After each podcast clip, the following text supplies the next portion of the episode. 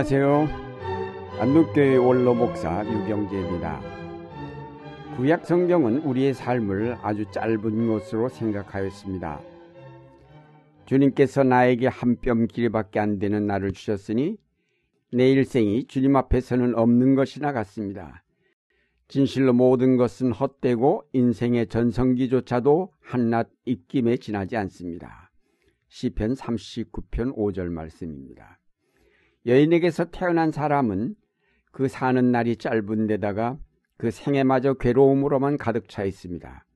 피었다가 곧 시드는 꽃과 같이 그림자같이 사라져서 멈추어 서지를 못합니다. 욥기 14편 1절 2절 말씀입니다. 인생에게는 그 날이 풀과 같고 피고 지는 들꽃 같아 바람 한 번 지나가면 곧 시들어 그 있던 자리조차 알 수 없다.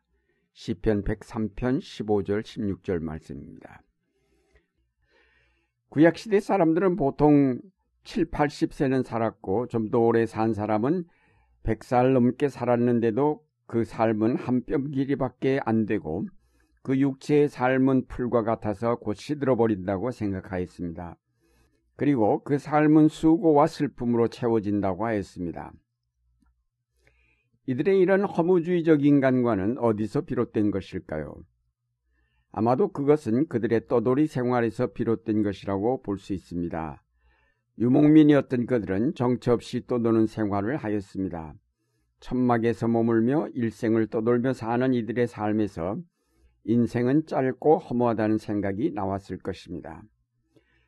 그러나 그보다 더 근원적인 것은 바로 영원하신 하나님을 만나면서 그와 대조되는 인간의 삶은 정말 보잘것없고 짧은 것이라는 생각을 갖게 되었습니다. 깊은 신앙을 가진 사람일수록 인간의 보잘것없음을 더욱 절실하게 깨달았습니다.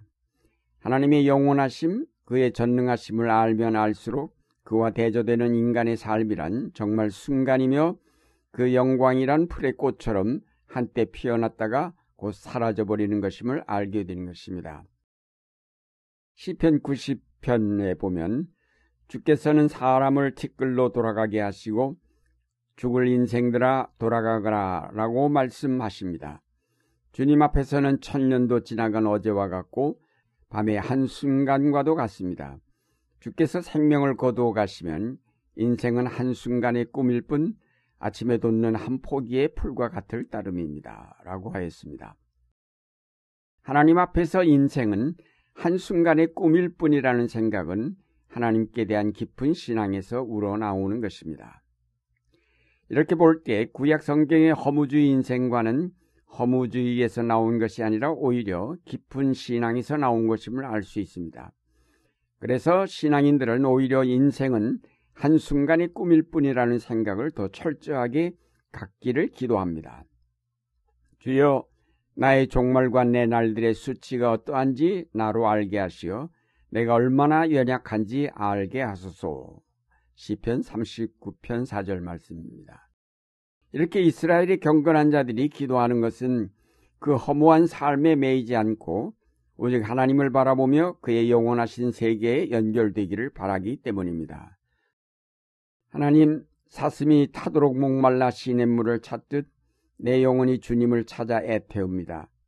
내 영혼이 하나님 곧 생명의 하나님을 갈망하니 언제 내가 나아가서 하나님을 배울 수 있을까?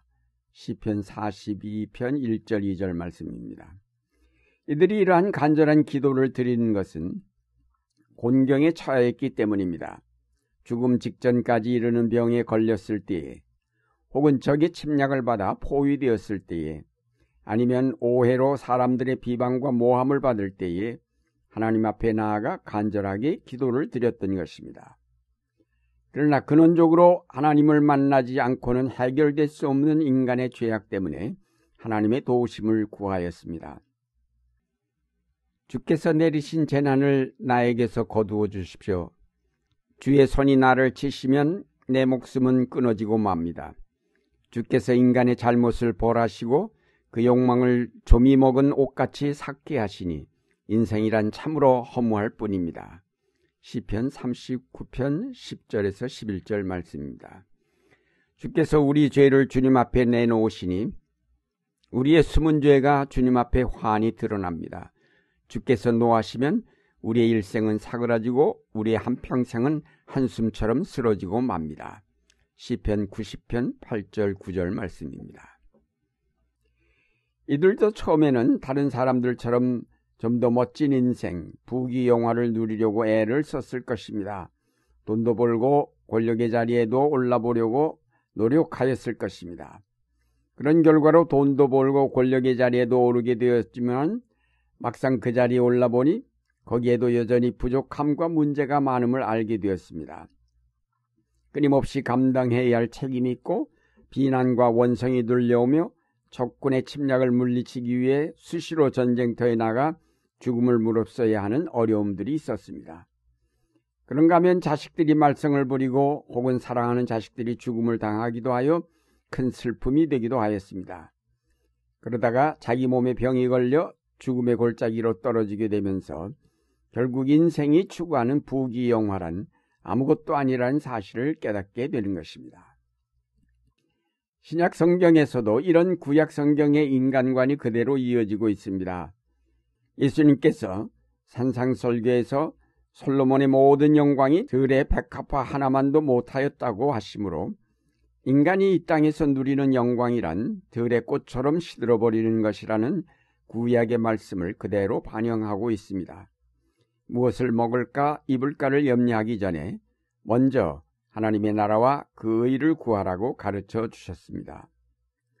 사도 바울도 우리의 이 땅의 삶을 질그릇에 비유하면서 그것은 곧 깨어지고 말 것이나 그 속에 담긴 보배, 즉 하나님께로부터 온 생명은 깨어지지 않는 하나님의 능력이라고 하였습니다.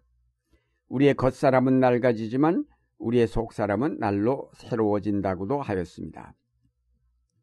그러나 구약 성경과 달리 신약에서는 예수 그리스도를 통하여 우리의 죄가 사함을 받았기 때문에 우리는 이미 하나님의 자녀로 받아들여졌습니다. 그러므로 우리는 언제나 주님 앞에 기도할 수 있으며 주님의 돌보심과 사랑 안에 머물게 되는 것입니다. 문제는 상대적으로 이 땅의 삶이 물질적으로 더 풍요로워지므로 거기에 매혹되어 인생의 짧음을 잊어버리고 시간을 낭비하고 있다는 점입니다. 특히 도시 문명은 사람들을 옛날의 왕처럼 먹고 마시며 화려한 집에 살게 만들었습니다. 매일 새로운 문명을 쏟아내는 텔레비전이 우리의 정신을 이 땅에 붙잡아 놓고 있습니다. 그래서 우리는 위의 것을 바라볼 시간이 없습니다. 너무 신기하고 너무 화려하며 너무 흥미롭고 너무 재밌는 것들이 많아서 그것들을 쫓아가기에 바빠 우리는 조용히 생각할 시간을 빼앗기고 있으며 하나님께 기도할 시간을 잃고 있습니다. 그러다 보면 훌쩍 1년이 지나갑니다. 우리를 매혹시키는 물질 문명은 필요 이상의 것을 만들어내 마구 소비하게 만들면서 결국은 우리의 자원을 바닥나게 하였습니다. 결국 어느 날 갑자기 이 문명이 무너지는 날이 이를 것이라는 사실은 너무나 분명한데도 이를 깨닫지 못하고 있는 것이 우리의 문제입니다. 집을 떠난 탕자가 마지막 한 푼까지 다 써버린 다음 돼지우리 속에서 그 허기진 배를 채우고자 했으나 그마저도 얻지 못하였을 때 비로소 아버지 집을 떠올렸던 것처럼 오늘날 우리의 삶도 이 땅의 자원이 바닥이 드러나면서 굶주림과 오염으로 죽어갈 때 비로소 하나님께로 돌아갈 마음을 먹게 될지도 모릅니다. 사랑하는 여러분, 정신을 차리고 이 땅의 종말적인 문명을 따라갈 것이 아니라 하나님의 말씀을 따라 위의 것을 바라보며 그 영혼을 추구하고 그 세계에 들어가기를 준비하여야 할 것입니다. 우리는 우리의 삶이 하나님 앞에서 한순간의 꿈일 뿐이라는 사실을 깨닫게 해달라고 기도해야 하겠습니다.